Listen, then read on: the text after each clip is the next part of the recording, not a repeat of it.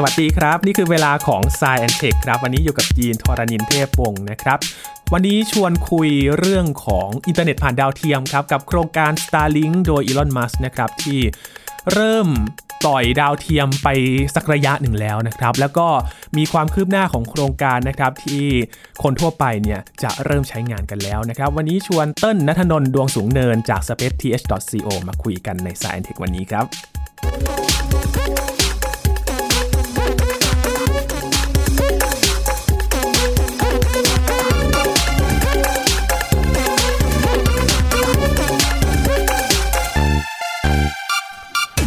โครงการ Starlink นะครับเป็นโครงการอินเทอร์เน็ต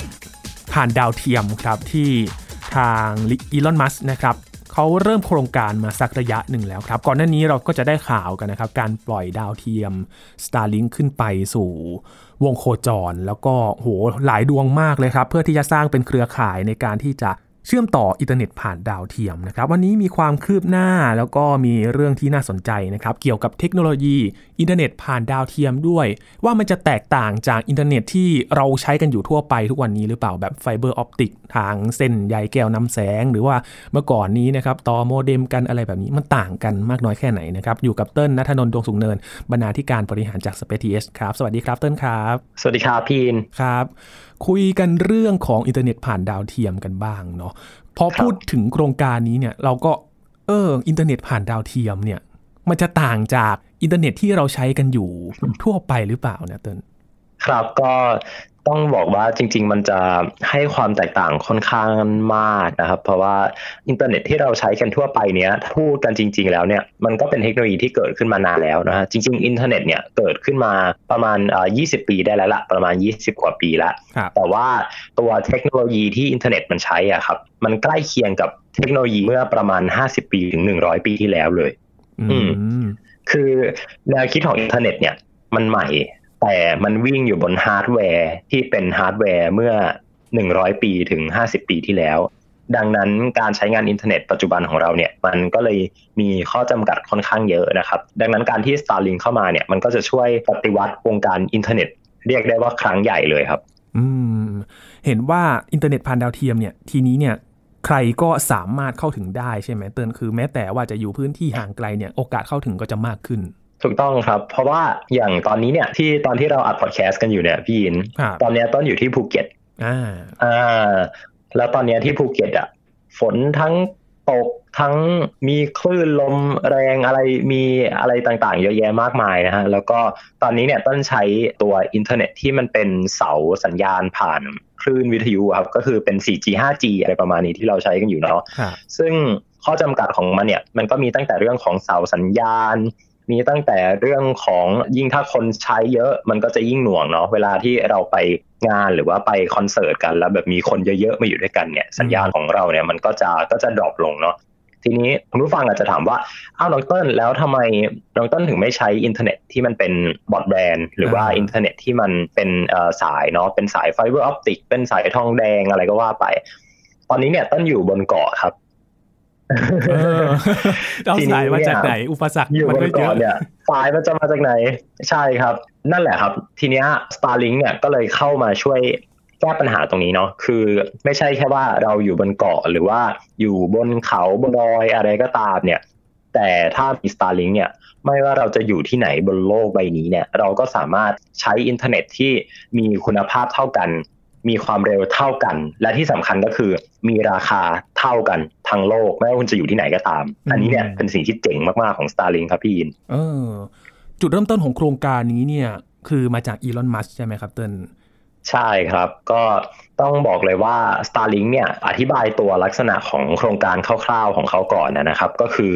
เขาจะเป็นตัวดาวเทียมให้บริการอินเทอร์เน็ตอ๋อแต่ว่า ถ้าเราพูดอย่างเงี้ยเราก็จะนึกภาพไม่ออกว่า เอ้าแล้วสัญญาณมันจะมาจากไหนมาจากบนฟ้าหรือเปล่า หรือว่ามันอยู่ดีๆ มันมีสัญญาณขึ้นมาให้เราใช้งานได้ยังไงเนาะอันนี้เนี่ยเติ้ลก็ต้องอธิบายก่อนว่าอินเทอร์เน็ตทุกวันเนี้ยครับพี่อินที่เราใช้กันอยู่บนโลกใบนี้เนี่ยนะฮะที่เติ้ลบอกว่ามันเป็นเทคโนโลยีเมื่อ50ปีร้อยปีที่แล้วเนี่ยอืมการทำงานของมันเนี่ยมันจะเป็นลักษณะว่าเราเอาคอมพิวเตอร์หลาย ๆ เครื่องมาเชื่อมต่อกันอ่าอันเนี้ยคือคือ concept ของ อินเทอร์เน็ตเลยหรือว่าคอนเซปต์ของ World Wide Web เลยนะครับ ตั้งแต่ตอนแรกที่มันถูกพัฒนาขึ้นมา พอเอาคอมพิวเตอร์มาเชื่อมต่อกันเนี่ยในภาษา network เนี่ยเขาก็จะต้องมีสิ่งที่เรียกว่าตัวกลางเนาะหรือว่าตัว interface หรือว่าตัวที่เชื่อมต่อให้ตัวคอมพิวเตอร์เนี่ยมันสามารถที่จะพูดคุยกันได้นะฮะซึ่งมันก็มีตั้งแต่หลายหลายเลเวลเนาะมีตั้งแต่ในระดับซอฟต์แวร์ว่าเราจะต้องใช้โปรแกรมอะไร เราจะต้องเขียนโค้ดแบบไหนอะไรแบบนี้ครับ อันนั้นจะเป็นในระดับซอฟต์แวร์ แต่ถ้าเป็นในระดับฮาร์ดแวร์เนี่ยตัวเชื่อมสัญญาณที่เราใช้กันเนี่ย มาตั้งแต่อดีตแล้วเนี่ยก็คือทองแดงเนาะอ่า สายไฟที่เราใช้กันเนี่ยมันเป็นทองแดง สายโทรศัพท์ สายหูฟัง สายชาร์จมือถือ สาย transfer ข้อมูลอะไรที่เราใช้กันเนี่ย ถ้าเราเคยแกะเนี่ยเราจะค้นพบว่าข้างในเนี่ยมันมีทองแดงอยู่นะครับ ซึ่งเขาก็จะใช้ทองแดงนั่นแหละในการ ถ่ายสัญญาณนะฮะหรือว่าเป็นตัวกลางของให้สัญญาณมันสามารถที่จะวิ่งผ่านได้เนาะทีเนี้ยข้อจำกัดของใช้ทองแดงก็คือ พอเราใช้มันไปในระยะไกลๆแล้วเนี่ยสัญญาณมันก็จะดรอปลงเนาะพี่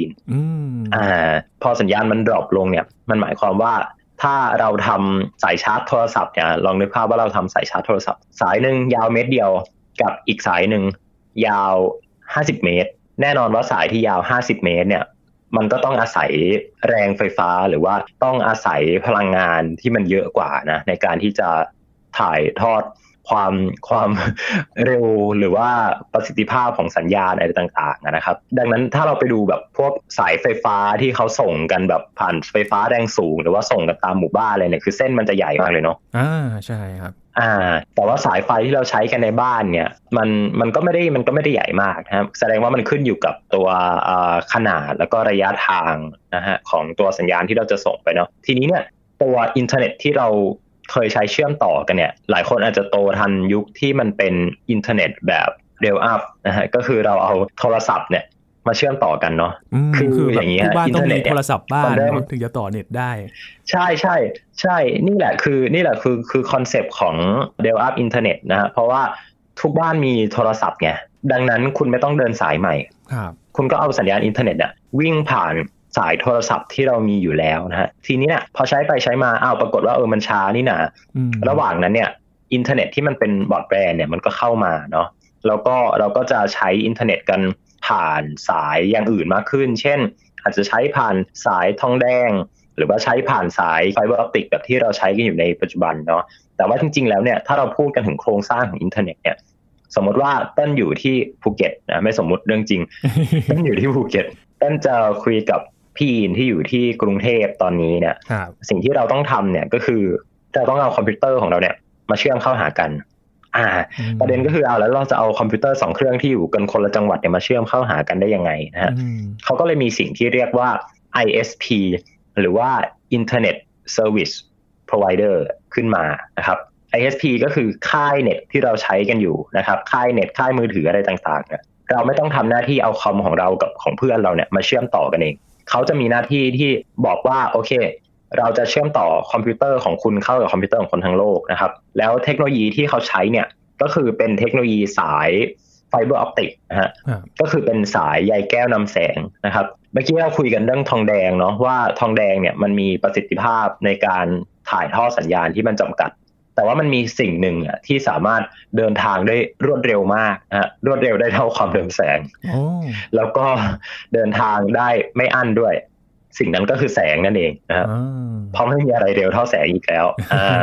าครับพอมันเป็นอย่างนี้แล้วเนี่ย ตัวอินเทอร์เน็ตเนี่ยทั่วโลกเนี่ย มันก็เลยจะถูกเชื่อมต่อกันด้วยไฟเบอร์ออปติกนะฮะที่ที่เป็นใยแก้วนำแสงนี่แหละ แล้วเขาจะใช้วิธีการอย่างนี้ครับพี่อินเทอร์เน็ตที่เราใช้กันอยู่เนี่ย มันเกิดจากการที่เขาเอาสายไฟเบอร์ออปติกเนี่ย ลากลงไปใต้ทะเล แล้วไปโผล่ขึ้นมาอีกทวีปหนึ่งเพื่อให้คอมพิวเตอร์ทั้งโลกเนี่ยมันเชื่อมต่อกันได้ หรือว่าอินเทอร์เน็ตทั้งโลกเนี่ยมันเชื่อมต่อกันได้ฟังดูเป็นโปรเจกต์ที่ยิ่งใหญ่มากเลยเนาะว่าโลกทั้งใบเนี่ยจริง ๆ แล้วใช่โลกทั้งใบแต่จริงๆแล้วมันถูกเชื่อมต่อกันด้วยเส้นไฟเบอร์ออปติกที่มันวิ่งอยู่ใต้ทะเลครับแล้วมันก็เคยมีมีเคสแปลกเยอะนะ เช่นมีเรือ ทอดสมอไปโดน อ่าอันนี้อาจจะจะเคยเห็นข่าวกันนะฮะ เรือทอดสมอไปโดน สายขาดเน็ตลมทางทวีบ้างอะไรบ้าง หรือว่ามีมีเอ่อเคยมีคลิปว่ามีมีฉลามอะครับ ไปกัดสาย โอ้ตลกมากคือแล้วแล้วแล้วถ้าคุณผู้ฟังนึกรูปของเรือที่จะต้องเอาสายพวกนี้ครับไปวางเนี่ยมันก็จะเป็นคล้าย ๆ กับเรือ เหมือนก็ต้นว่าคล้ายๆกับเรือประมงนะคือข้างหลังเขาจะมีเป็นเครนเป็นปั้นจันอะไรเงี้ยอยู่แล้วเขาก็จะค่อยๆ ทิ้งเอาสายสายตัวสายไฟเบอร์ออปติกครับลงไป แล้วก็ลากยาวข้ามทวีปข้ามโลกอะไรกันไปเลยเนี่ย ดังนั้นเนี่ยคือมันมีราคาสูงมาก ทุกวันนี้เนี่ยเราใช้อินเทอร์เน็ตกันเนี่ยเราอาจจะคิดว่าโอเคมันราคาถูกมากแล้วอะไรเงี้ย เพราะว่าถ้าเน็ตบ้านตอนนี้ก็ประมาณ 300-400 บาทก็สามารถซื้อได้แล้วเนาะต่อเดือน ใช่ใช่นะครับแล้วก็เป็นอินเทอร์เน็ตความเร็วสูงมากๆด้วยระดับกิกะบิตด้วยนะฮะสามร้อยสี่ร้อยบาทเนี่ย จริง ๆ แล้วเนี่ย มันสามารถถูกได้มากกว่านี้อีกนะฮะอืม อืม เมื่อก่อนจากที่เราต้องจ่ายค่าเน็ตกันสามสี่พันถ้าเกิดว่าอยากได้ความเร็วเน็ตสูงสุดเนี่ย ทุกวันนี้เนี่ยเราจ่ายเพียงแค่สามร้อยสี่ร้อยบาทนะฮะ ซึ่ง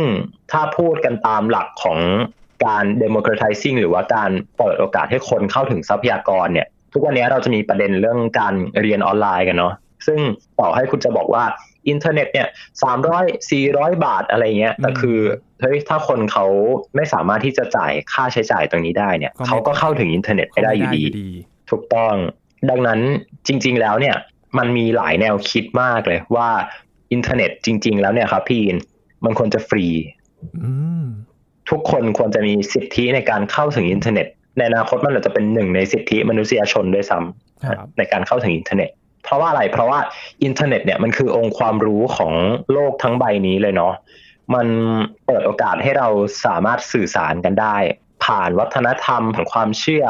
ผ่านวิทยาการต่างๆฮะที่มันอยู่ทั่วโลกเนี่ยแล้วเราก็เชื่อเนี่ยว่าอินเทอร์เน็ตเนี่ยมันน่าจะทำให้โลกใบนี้ดีขึ้นเหมือนกับที่ มันเคยทำมาแล้วมันก็ทำมาหลายครั้งแล้วนะภารกิจของอินเทอร์เน็ต นะครับซึ่งพอตัวโครงการไฟเบอร์ออปติกใต้ทะเลเนี่ยมันหนึ่งคือมันมีราคาสูงนะฮะสองก็คือมันเสี่ยงนะฮะเสี่ยงต่ออุบัติเหตุเสี่ยงต่ออะไรเนี่ย สมมุติว่าอินเทอร์เน็ตล่มทั้งทวีปอะไรเงี้ยอาจจะเกิดจากแบบแผ่นดินไหวและสายสายเคเบิลใต้ทะเลมันขาดอะไรเงี้ยก็ว่าไปนะครับแล้วก็อย่างที่สามก็คือมันมีต้นทุนที่ก็ยังสูงอยู่นะครับหมายถึงว่าอันแรกเนี่ยคือต้นทุนในการทำเนี่ยมันสูง มันก็เลยส่งผลมาให้ราคาในการเข้าถึงอินเทอร์เน็ตเนี่ย มันยังฟรีไม่ได้ครับ มันมันยังไงมันก็ต้องมีจุดคืนทุนของมันเนาะนะฮะทีนี้เนี่ย ถามว่าอ้าวแล้วทำไมเราไม่สร้างอินเทอร์เน็ตในนิยามแบบใหม่ขึ้นมา ไม่ใช่แค่การเอาไฟเบอร์มาเชื่อมต่อกันใต้ทะเลต่อไปแล้ว แต่ว่าเราจะยกเอาอินเทอร์เน็ตของเราเนี่ยขึ้นไปไว้บนอวกาศอ่าอันเนี้ยเริ่มเป็นแนวคิดที่น่าสนใจขึ้นมานะครับ จริง ๆ แล้วแนวคิดของอินเทอร์เน็ตผ่านดาวเทียมเนี่ย มันมีมานานแล้วมันมีมานานสักพักหนึ่งแล้วล่ะครับ แล้วก็หนึ่งในโครงการแรก ๆ เนี่ยก็เป็นโครงการของไทยคมด้วยอ่าก็คือ IP Star อืม IP Star เนี่ยก็เป็นดาวเทียมให้หรือว่าไทยคมสี่นะฮะไทยคมสี่ IP Star เนี่ยก็เป็นหนึ่งในดาวเทียมที่ให้บริการอินเทอร์เน็ตผ่านดาวเทียมดวงแรก ๆ ของโลกใบนี้นะครับ ซึ่งความแตกต่างของมันเนี่ย เดี๋ยวเราจะค่อย ๆ ไล่กันไปเนาะคือมันจะมีสามสเต็ปฮะ มันจะมีอินเทอร์เน็ตอินเทอร์เน็ตที่เป็นไฟเบอร์ใต้ทะเลเนาะโอเคแล้วก็มีอินเทอร์เน็ตที่เป็นอินเทอร์เน็ตผ่านดาวเทียมแบบเดิมๆใช้คำว่าแบบเดิมๆแล้วกัน แล้วก็อีกอันหนึ่งก็คือเป็นดาวเทียมอินเทอร์เน็ตแบบใหม่ แบบที่ Starlink ใช้ครับไอ้แบบที่แบบที่ต้นบอกว่าเป็นแบบเดิมๆเนี่ยคือวิธีคิดของเขาก็คือ เราเคยคุยกันเรื่องดาวเทียมกันไปแล้วเนาะว่าเราสื่อสารกับยานอวกาศสื่อสารกับอะไรอย่างนี้ยังไง ซึ่งดาวเทียมเนี่ยครับการทำงานของมันเนี่ยก็คือมันจะมีหน้าที่คอยสะท้อนสัญญาณ คือเหมือนกับเราเอากระจกแผ่นหนึ่งเนี่ยไปตั้งไว้บนวงโคจรเนาะแล้วเราก็ยิงสัญญาณขึ้นไป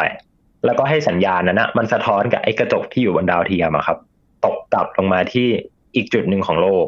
นะดังนั้นข้อจำกัดของการสื่อสารด้วยวิธีแบบนี้เนี่ย มันจะถูกจำกัดอยู่ที่วงโคจรของดาวเทียมนะครับ มันหมายความว่าถ้า ต้นจะทำดาวเทียมของตัวเอง สมมติว่าต้นอยากเปิดบริษัทดาวเทียมของตัวเองเนี่ยต้นก็ต้องเอาดาวเทียมเนี่ยไปวางไว้ในวงโคจรที่เขาเรียกว่า geostationary orbit หรือว่า geosynchronous orbit ซึ่งมันจะเป็นวงโคจรแบบเดียวกับที่มันโคจรเท่ากันกับระยะเวลาหนึ่งวันพอดีนะครับ เราเคยคุยไปแล้วนะพี่ยินว่าวงโคจรเนี่ย มันถูกกำหนดเอาไว้ด้วยระดับความสูงและความเร็ว นะฮะดวงจันทร์เนี่ย ใช้เวลาโคจรรอบโลกเนี่ย ใช้เวลาหนึ่งเดือนเนาะดวงจันทร์อยู่ห่างออกไปสามแสนกิโลเมตรนะครับ มันใช้เวลาโคจรรอบโลกหนึ่งเดือน สถานีอวกาศนานาชาติ วันหนึ่งโคจรรอบโลกประมาณ 20กว่าครั้งอะเพราะว่ามันอยู่ที่ความสูงแค่ประมาณ 300-400 เท่านั้นเองมันหมายความว่าในจุดหนึ่งอะพี่ยินระหว่าง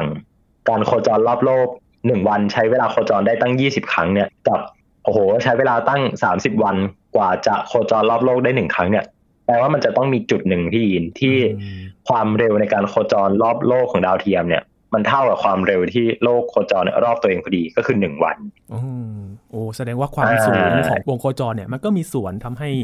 การโคจรรอบโลกเนี่ยมันมีระยะเวลากำหนดของมันด้วย ใช่ครับ ซึ่งฟิสิกส์เนี่ยก็บอกเราว่า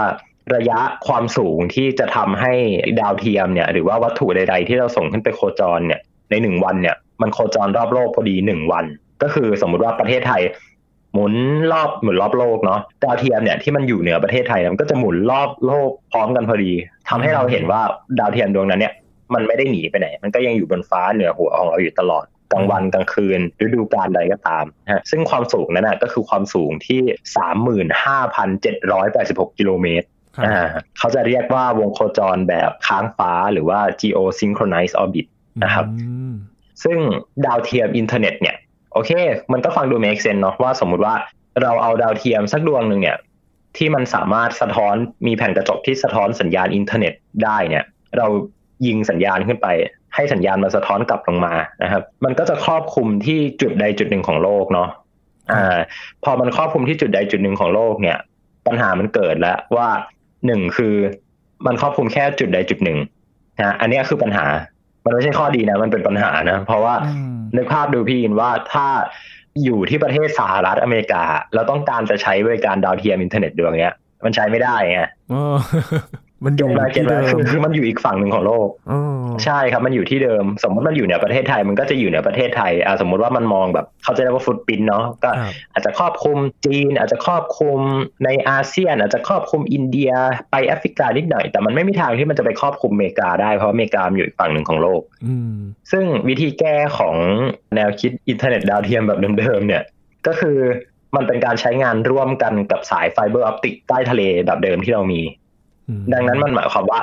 ต่อให้คุณมีดาวเทียมที่เป็นดาวเทียมวงโคจรค้างฟ้าแบบที่ท่านพูดไปเมื่อกี้เนี้ยคุณก็ยังต้องมีไฟเบอร์ออปติกดี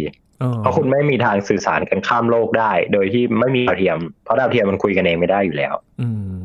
พอสมอแต่มันพอสมอไปทิ้งไฟเบอร์ออปติกก็ไม่ได้อยู่ดีมันก็จะล่มอยู่ดีแต่ทีเนี้ยมันก็จะแก้ปัญหานี้ไงพี่ยินว่า ถ้าเราอยู่บนเกาะบนเขาบนดอยบนอะไรก็แล้ว แต่เราก็ยังจะสามารถใช้ได้อยู่ไงเพราะเราพกแค่ตัวจานมันไปอ่า แล้วก็ยังจะสื่อสารกับคนที่กรุงเทพได้อยู่คนที่อเมริกาได้อยู่อะไรแบบนี้ครับ แต่มันก็ยังไม่ได้ทลายข้อจำกัดที่ว่าเรายังต้องพึ่งพา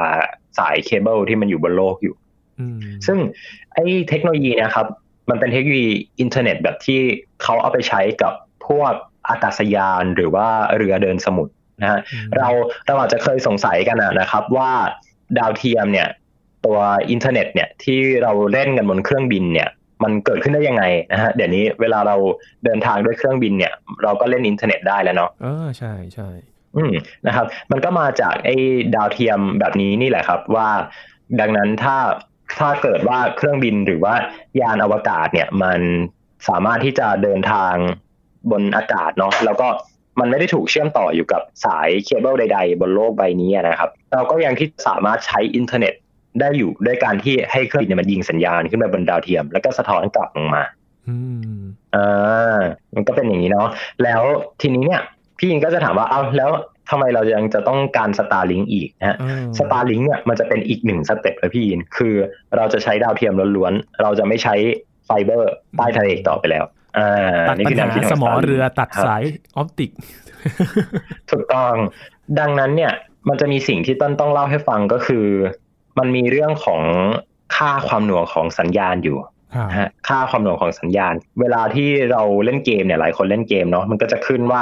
ปิงเท่าไหร่ถ้าปิงเยอะเนี่ยเราก็จะรู้ว่ามันไม่ดี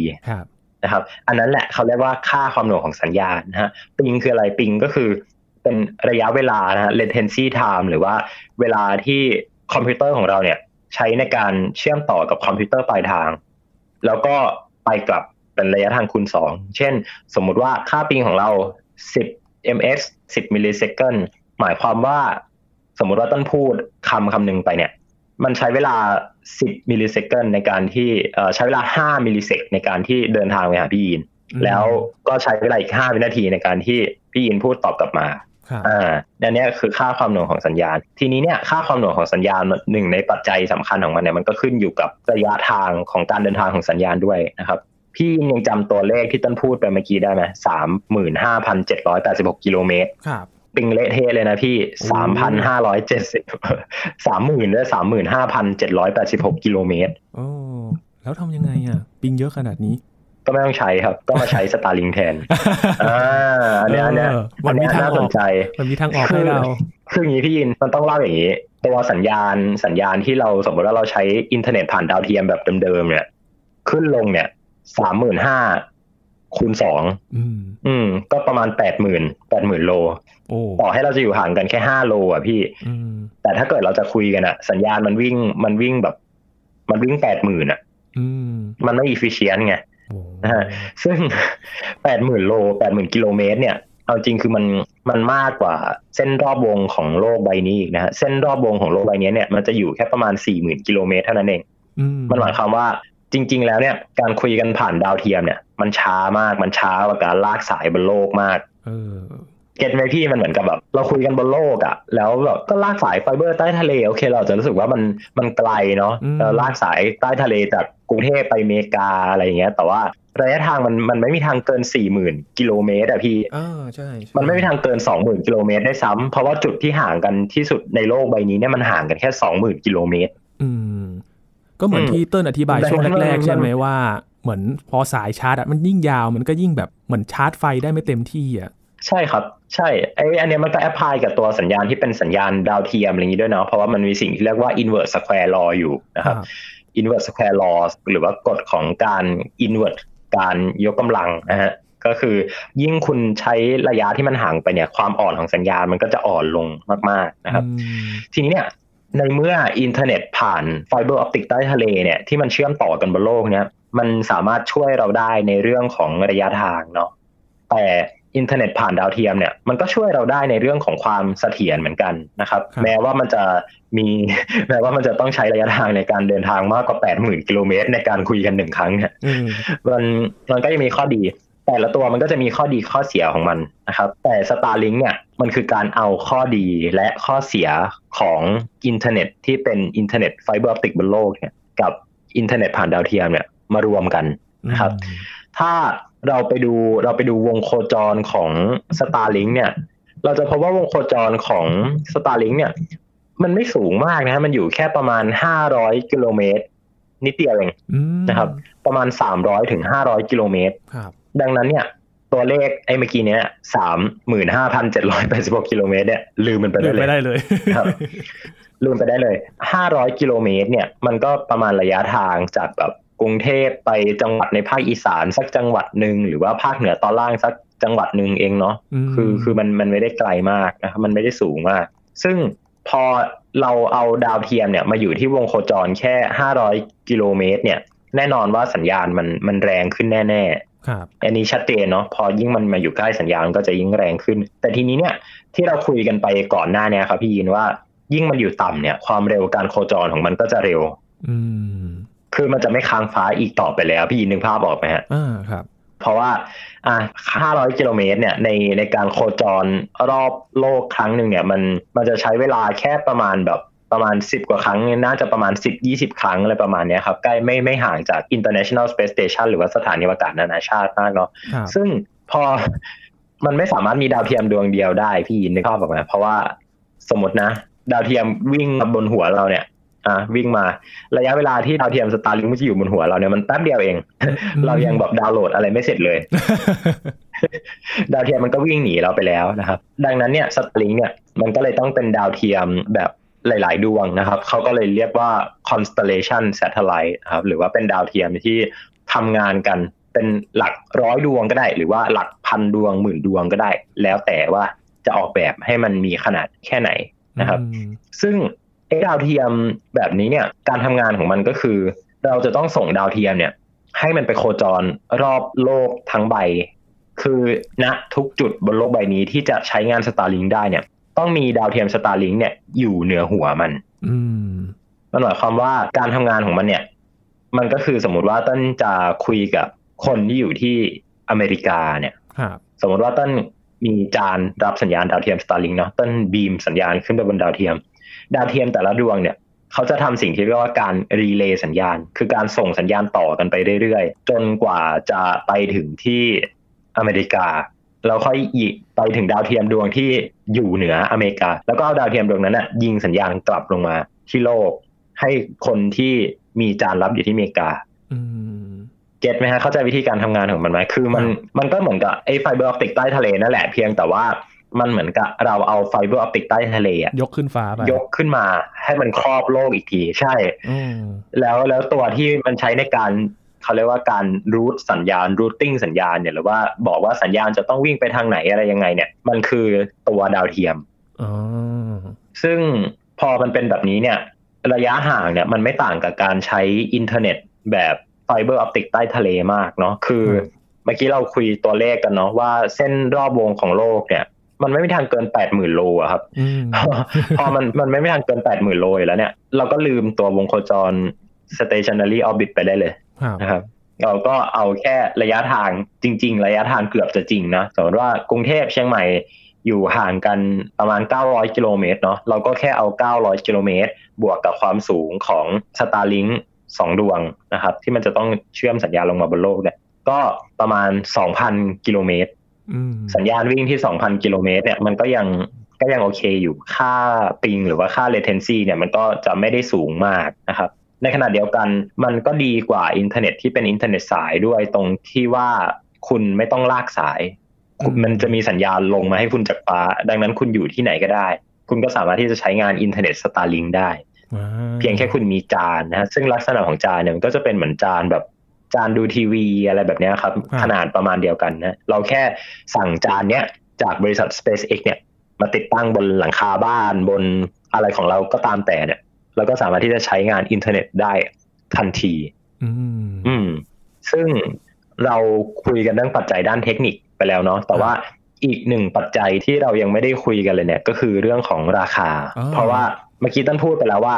อ้าวแล้วในเมื่อการที่จะเปิดให้ทุกคนเข้าถึงอินเทอร์เน็ตได้ฟรีเนี่ย มันหมายความว่าต้นทุนในการทำ Starlink เนี่ยมันต้องถูกกว่าอินเทอร์เน็ตที่เป็นอินเทอร์เน็ตแบบเดิมๆเนาะแบบลากสายไฟเบอร์อะไรแบบเนี้ยครับซึ่งเราก็จะงงว่าเอ้าแล้วการปล่อยดาวเทียมเนี่ยมันก็น่าจะราคาสูงกว่าการวางสายเคเบิลต้นทุนหมัรืนอเปจะล่าเยอะกว่าหรือเปล่าเตอร์นั้นเราต้องจ่ายแพงกว่าไหมอือหือคำตอบก็คือถ้าเป็นเมื่อก่อนใช่ครับ การส่งดาวเทียมหนึ่งดวงเนี่ย คุณน่าจะต้องเตรียมเงินเอาไว้สักประมาณหนึ่งหมื่นล้านบาทโอ้แต่พี่ยินอย่าลืมว่าทุกวันนี้เนี่ย เรามีสิ่งที่เรียกว่า จรวดนำกลับมาใช้ใหม่ได้ หรือว่า reusable rocket าของ SpaceX อยู่ มันทำให้ต้นทุนในการปล่อยยานหนึ่งครั้งเนี่ยหรือว่าปล่อยดาวเทียมหนึ่งครั้งเนี่ยมันไม่ได้แพงเท่ากับเมื่อก่อนอีกต่อไปแล้วครับพอมันไม่ได้แพงเท่ากับเมื่อก่อนอีกต่อไปแล้วเนี่ย SpaceX เนี่ยเขาก็มีปรัชญาการออกแบบอย่างหนึ่งเขาก็จะใช้วิธีว่าดาวเทียมสตาร์ลิงแต่ละดวงอะครับพี่ยินมันหน้าตาเหมือนกันอยู่แล้วใช่ไหมอืมดังนั้นอะไรก็ตามเวลาเราผลิตอะไรทีละเยอะๆเนี่ย ขายขายส่งได้ราคาถูกกว่าขายปลีกเนาะมเออดังนั้นเราทำดาวเทียมทำแบบเดิมอะหน้าตาเดิมๆอะเยอะๆไปเลย เราได้ราคาที่ถูกกว่าการทำดาวเทียมใหญ่หนึ่งดวงด้วยซ้ำนะครับ ในขณะเดียวกัน พอเราผลิตดาวเทียมได้ถูกแล้ว การปล่อยขึ้นสู่อวกาศเนี่ยมันก็จะต้องถูกลงด้วย อันนี้เนี่ยมันก็มาจากตัว reusable rocket อยู่แล้วนะครับว่า Falcon 9เนี่ยมันถูกออกแบบมาให้พอขึ้นไปส่งดาวเทียมเนี่ยมันกลับลงมาใช้ใหม่ได้ ดังนั้น ค่าใช้จ่ายในการส่งเนี่ย มันจะไม่สูงเท่ากับเมื่อก่อนแล้วอืมมันทำให้นะปัจจุบันเนะครับ SpaceX เนี่ยปล่อยดาวเทียม Starlink เนี่ยถี่มากนะฮะแทบจะประมาณ 2 อาทิตย์ครั้งหรือว่า 1 อาทิตย์ครั้งด้วยซ้ำโอ้ครับ มันก็เลยทำให้ SpaceX เนี่ยเขาสามารถเพิ่มจำนวนของดาวเทียมที่ทำงานอยู่บนวงโคจรเนี่ยได้อย่างรวดเร็วนะครับ ตอนนี้เนี่ยขึ้นไปแล้วทั้งหมด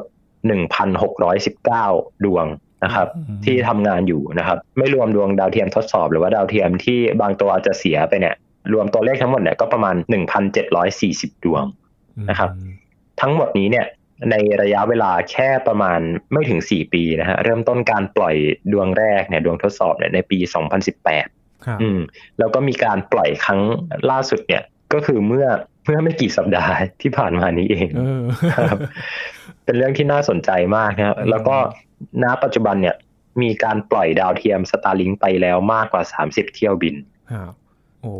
บินเหมือนแบบอืมเหมือนบินไปคือสี่เที่ยวปีต่างเนี่ยประเทศปกติสามสิบเที่ยวบิน ใช่ครับสี่ปีสามสิบเที่ยวบินนี่ถือว่าเยอะมากนะฮะ แล้วก็จริง ๆ แล้ว SpaceX เนี่ยแทบจะไม่เสียค่าใช้จ่ายในการปล่อยแต่ละครั้งเลย เพราะว่าในแต่ละครั้งเนี่ยก็จะมีดาวเทียมของลูกค้าตัวเองบินขึ้นไปด้วยอ๋อ SpaceX ก็เก็บตังค์กับลูกค้าเอาเออ เขาฉลาดมากครับเขาฉลาดมากโอ้นะฮะโครงการ Starlink นี่แหละ ที่จะมาช่วยในเรื่องของการเข้าถึงอินเทอร์เน็ตของเรา เพราะว่าอย่างที่บอกไปว่า พอค่าใช้จ่ายมันถูกเนาะครับ มันก็ทำให้เราสามารถเปิดอินเทอร์เน็ตให้ทุกคนเนี่ยสามารถที่จะเข้าถึงได้นะครับครับ ประเมินกันว่าราคาของ Starlink เนี่ยน่าจะอยู่ในหลักร้อยบาทนะฮะแล้วก็เอาจานไปเลย เอาทุกอย่างไปเลย แล้วก็จะใช้ตรงไหนก็ได้ สมมุติว่าย้ายบ้านเราก็หลายคนประสบปัญหาเนาะย้ายบ้านก็ต้องเปลี่ยนอืมเปลี่ยนเน็ตใหม่ จะต้องแบบให้พนักงานมาย้ายสายอะไรอืมต่างๆ มากมายยุ่งยากนะ Starlink ก็คือคุณย้ายบ้านคุณก็ยกยกจานย้ายไปเลยเออ ต้นจะไปอยู่เชียงใหม่ขึ้นดอยต้นก็แค่พกจาน Starlink ใส่กระเป๋าขึ้นไปได้โอ้อืมก็อีลอนมัสครับเพิ่งประกาศว่าตอนนี้เนี่ยเขาได้ทำการส่งตัวจานดาวเทียมรับสัญญาณ Starlink เนี่ย ไปแล้วมากกว่า1 0 0 0 0แสนชุดนะฮะซึ่ง1 0 0 0 0แสนชุดนี่คือเยอะมากโอ้ก็เตรียมเปิดแล้วฮะเตรียมเปิดแล้วนะฮะตอนนี้เป็น Public Beta อยู่ Public Beta ก็คือเป็นเหมือนช่วงทดลองใช้กันทดลองให้บริการครับแต่คิดตังค์นะทดลองให้บริการคิดตังค์โอ้ เขาก็เปิดขายในในหลาย ๆ ประเทศนะฮะก็หลัก ๆ เลยก็น่าจะเป็นพวกตระกูลสหรัฐแคนาดา สหราชอาณาจักร เยอรมนี นิวซีแลนด์ ออสเตรเลีย ฝรั่งเศส ออสเตรีย มีเนเธอร์แลนด์ มีเบลเยียม มีไอร์แลนด์ มีเดนมาร์ก มีชิลี มีโปรตุเกส แล้วก็มีเม็กซิโกนะครับอืมยังไม่มีไทยครับอืมอ่าต้องรอลุ้นกันต่อไปนะครับ ว่าหน่วยงานของเราเนี่ย กสทช เนี่ยจะอนุมัติให้ Starlink เข้ามาเมื่อไหร่อืมเพราะว่าอีลอนมัสก์แกเนี่ยอยากเข้ามาอยู่แล้วเอออีลอนมัสก์แกเคยมาเมืองไทยหลายครั้งนะฮะรวมถึงตอนถ้ำหลวงด้วยเนาะที่เราเห็นอีลอนมัสก์มาไทยกันอ่าครับใช่ก็เราต้องรอดูกันครับพี่ยินว่าเราจะสามารถใช้ดาวเทียม Starlink ได้เมื่อไหร่ครับคืออ่าสิ่งที่จะอนุมัติให้ได้ใช้หรือไม่ได้ใช้เนี่ยก็คือกสทช กสทช บ้านเรานี่แหละครับนะครับ การโทรคมนาคมต่างๆ นี่ทุกอย่างต้องผ่านกสทชหมดเลยแม้แต่อุปกรณ์เครื่องมือถูกต้องเออนะครับ ก็รอดูถูกต้องว่าครับเราจะได้ใช้เมื่อไหร่นะครับ แต่ว่ามันก็เหมือนเป็นความหวังเนาะพี่กำลังนึกถึงพื้นที่ห่างไกลอย่างแถบแอฟริกาที่การเข้าถึงเนี่ยมันจะยากสักหน่อย น่าจะเป็นความหวังให้กับการเข้าถึงอินเทอร์เน็ตสำหรับทุกคน รวมถึงพื้นที่ห่างไกลด้วยที่มันแน่นอนว่าต่อสายอินเทอร์เน็ตเข้าไปไม่ถึงแน่นอนแบบนี้ เราก็น่าจะเพิ่มความเท่าเทียมในการเข้าถึงอินเทอร์เน็ตได้มากขึ้นด้วยเนาะ ถูกต้องครับ ครับก็เป็นอีกหนึ่งโครงการนะครับที่จะพลิกโฉมการเข้าถึงอินเทอร์เน็ตสำหรับชาวโลกเลยนะครับ วันนี้ขอบคุณเติ้ลมาก ๆ เลยครับ ครับ ขอบคุณครับ นี่คือ Science Tech นะครับ คุณผู้ฟังติดตามรายการก็ได้ที่ www.thaipbspodcast.com ครับรวมถึงพอดแคสต์ช่องทางต่าง ๆ ที่คุณกำลังรับฟังอยู่นะครับ อัปเดตเรื่องวิทยาศาสตร์เทคโนโลยี และนวัตกรรมกับเราได้ที่นี่กับไทย PBS Podcast นะครับช่วงนี้ยีนทอรานินเทพวงศ์พร้อมกับเติ้ลนัทนนท์ดวงสูงเนินจาก Space TH ลาไปก่อนนะครับ สวัสดีครับ